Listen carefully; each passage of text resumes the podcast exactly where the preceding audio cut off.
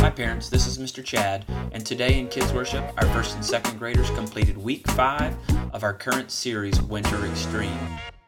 Our main point for today was Disciples of Jesus Show Mercy. I don't know about you, but that's kind of hard to do. Many times we would rather see a person suffer the consequences of their action rather than offer them mercy. Our Bible verse was Colossians 3:12, which says, "Show mercy to others, be kind, humble, gentle, and patient."